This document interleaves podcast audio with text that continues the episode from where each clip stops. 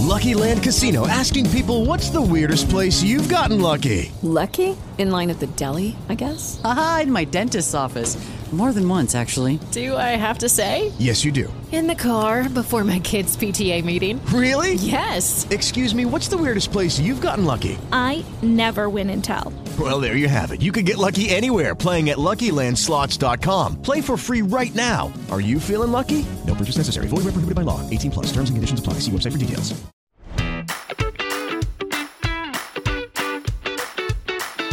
Buongiorno e benvenuti a tutti su Rassegnata Stampa, il podcast che ogni mattina vi porta le notizie della giornata senza filtri. Qui facciamo incavolare tutti. Oggi è martedì 19 settembre e dobbiamo parlare dell'America e della sua stranissima campagna elettorale che non smette di stupire, ma prima un paio di succose notizie dall'Italia, tanto per gradire. Bando alle ciance, ciancio alle bande, io sono Max, incominciamo subito. Oh, benvenuti all'inferno anche oggi. Dopo giorni e giorni a parlare di immigrazione direi anche basta. Oggi ci dedichiamo a notizie più leggere. Intanto voglio dirvi che se non l'avete già fatto vi consiglio di effettuare un ricchissimo test del DNA, perché i ricercatori italiani del Mario Negri hanno scoperto che alcuni geni dell'uomo di Neanderthal avrebbero favorito la strage in Valseriana durante la prima ondata di Covid nel febbraio e marzo del 2020 e così il dibattito politico sul virus si sta concentrando su questo dettaglio inutile anziché chiedersi chiedersi come mai dopo tre anni dalla pandemia e con 200 miliardi di PNRR da spendere non siamo ancora riusciti a fornire tutte le scuole di sistemi di areazione da paese del primo mondo a cui inizio a dubitare seriamente di appartenere. Tanto che ci importa subire la pressione dei genitori, ci saranno i soliti professori che però saranno sicuramente sollevati da una nuova iniziativa del governo. In tutto questo caos migranti, l'esecutivo ha infatti trovato il tempo di lanciare un nuovissimo spot televisivo per riabilitare l'immagine dei dipendenti della pubblica amministrazione. Ora capisco anche la razio. I concorsi per i posti legati al PNRR sono stati un flop. I vincitori neanche si sono presentati e i partecipanti sono stati più bassi della media. Questo è successo perché molti di questi concorsi erano destinati a contratti a termine e non perché la pubblica amministrazione avesse un'immagine cattiva. Detto ciò, vi invito a vedere lo spot che si chiama Posto fisso? No, posto figo. Non sto scherzando. Io direi di mostrare questo agli immigrati perché credo che funzionerebbe come deterrente al loro arrivo in Italia. Una produzione così imbarazzante era difficilmente raggiungibile, il doppiaggio è leggermente sfasato, sembra una telenovela indiana doppiata in turco. Inoltre il concetto in sé fa venire forti dubbi sulla selezione dei consulenti di comunicazione del governo dopo la sparizione della venere influencer del Ministero del Turismo, costata 140.000 euro un'indagine aperta dalla Corte dei Conti, il posto figo farà la stessa fine. In ogni caso, se vero che il governo sta messo assai male, vorrei parlare anche dell'opposizione, nello specifico del PD. Giovedì passato la leader Dem Ellie Schlein è stata ad otto e mezzo da Lily Gruber dopo aver rifiutato l'intervista a Belve, perché forse non era in grado di tenere testa alla giornalista Fagnali. E a rivedere la puntata forse avrebbe fatto meglio a negarla pure a Gruber. Il suo intervento è stato imbarazzante e se prima di esso già 30 dirigenti del PD sono passati ad azione, adesso credo che ci sarà da applicare il decreto Cutro per arginare il flusso di quelli che emigreranno in casa Calenda. L'apice del surrealismo postmoderno è stato quando Giannini ha chiesto a Schlein se rispetterebbe l'impegno nato di portare la spesa militare italiana al 2% del PIL se fosse lei al governo. Ebbene, la leader Dem per 90 secondi ha risposto altro. Ha fatto bene Scholz in Germania a posticipare il 2%.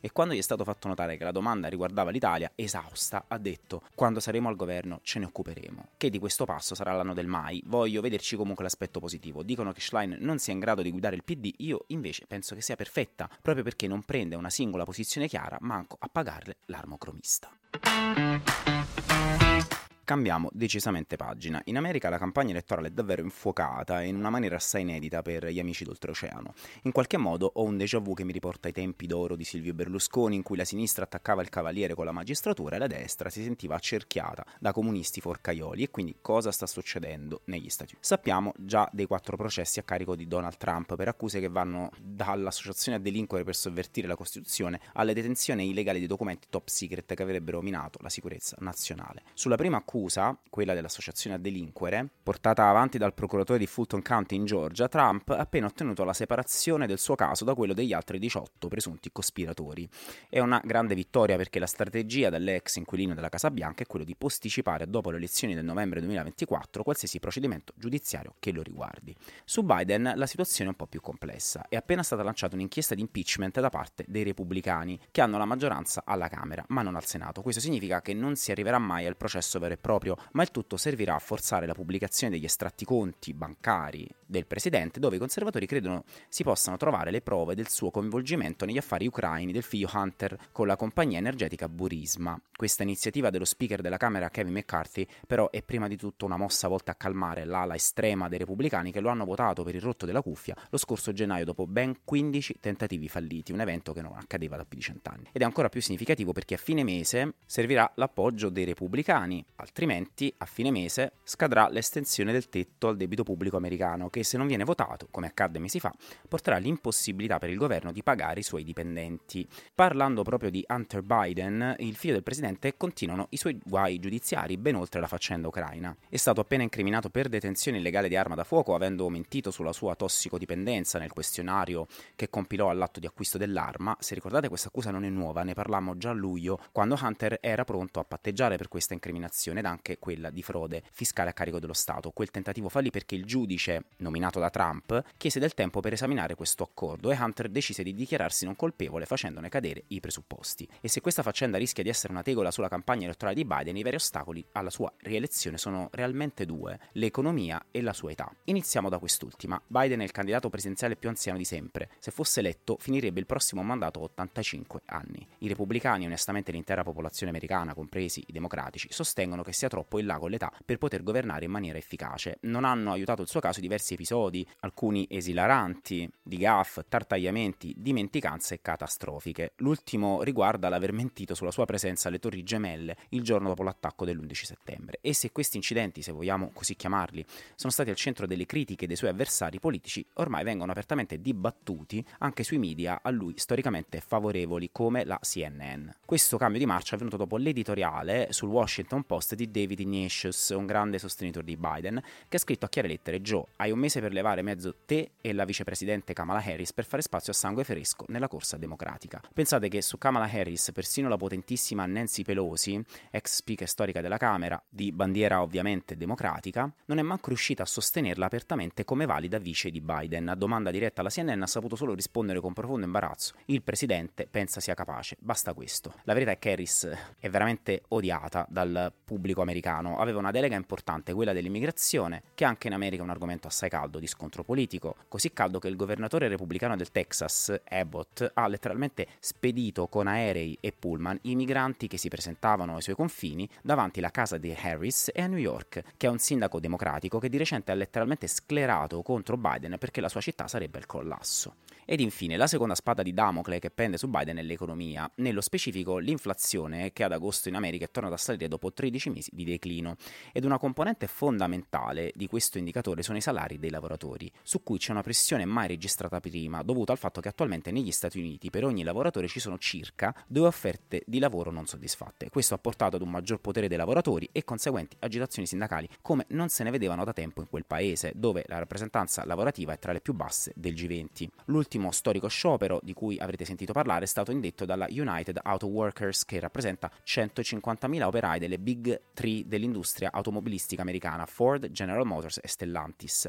I lavoratori hanno iniziato il picchetto venerdì scorso in una mossa storica perché mai era successo contemporaneamente tra quelle tre aziende. Tra l'altro la strategia del nuovo capo del sindacato Sean Fain è stata assai intelligente, da un lato ha allargato la battaglia contro tutto quella che lui ha definito la classe dei miliardari, portando a sé l'intera opinione pubblica e dall'altra ha ingegnato un nuovo sistema di sciopero. Anziché far rientrare tutti i lavoratori in mobilitazione ha messo in atto quello che è stato definito uno sciopero chirurgico che consiste nello stoppare la produzione di piccole unità in ogni impianto coinvolto, a rotazione in maniera casuale, così da rendere imprevedibile ogni prossima mossa del sindacato. I manifestanti chiedono, tra le altre cose, un aumento del salario del 40% nei prossimi 4 anni. Il presidente Biden ha apertamente sostenuto lo sciopero, peccato che in parte abbia contribuito a creare il problema, perché con il suo possente pacchetto di incentivi per la costruzione di auto elettriche made in USA ha di fatto spostato il focus delle aziende verso quella divisione di business e i lavoratori coinvolti in protesta sono specializzati invece nella catena di montaggio dei veicoli classici a combustione interna. Non solo, il leader del mercato elettrico, Tesla di Elon Musk, che è apertamente contrario ad ogni forma di sindacato. Detto ciò, Ford pare non retrocedere e ha appena messo in cassa integrazione 600 operai per ritorsione. Sempre sull'economia c'è un altro fattore che spaventa l'amministrazione Biden. Ad ottobre, dopo tre anni di sospensione, 44 milioni di americani, il 13% del totale, dovranno tornare a pagare le rate del debito contratto per frequentare l'università. E questo, oltre ad avere un effetto elettorale sul consenso di Biden, porterà via ingenti somme dei consumatori da alcuni settori che avevano approfittato della pausa dei pagamenti, come i servizi, la ristorazione ed il turismo. Per concludere, che quella che ci avviamo ad assistere sia la campagna elettorale più atipica della storia moderna americana, lo dicono anche le proiezioni di spesa pubblicitaria dei candidati, che si aggira attorno all'incredibile cifra di 10 miliardi di dollari, secondo Axios, una crescita del 13% rispetto al ciclo presidenziale del 2020 che fu già da record, quello cioè del primo scontro tra Biden e Trump. Per darvi un'idea, l'intero mercato pubblicitario italiano è pari a 9,4 miliardi di euro. La cosa ancora più interessante riguarda la distribuzione locale del budget. Circa il 75% della spesa sarà dedicato solo a 7 stati sui 50 totali: Pennsylvania, Arizona, Georgia, Michigan, North Carolina, Nevada e Wisconsin. Il motivo sono gli stati dove le elezioni sono più in bilico e dove si fanno realmente i giochi. A noi non resta che prendere i popcorn. Bene, anche per oggi le notizie dal pianeta Terra sono terminate. Se volete ci sentiamo domattina. Mi raccomando, iscrivetevi, mettete like e commentate. Fate quello che vi pare. Buona vita a tutti.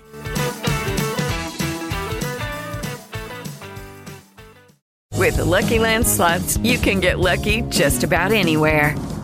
This is your captain speaking. Uh, we've got clear runway and the weather's fine, but we're just going to circle up here a while and uh, get lucky. No, no, nothing like that. It's just these cash prizes add up quick. So I suggest you sit back, keep your tray table upright, and start getting lucky. Play for free at LuckyLandSlots.com. Are you feeling lucky? No purchase necessary. Void where prohibited by law. 18 plus terms and conditions apply. See website for details.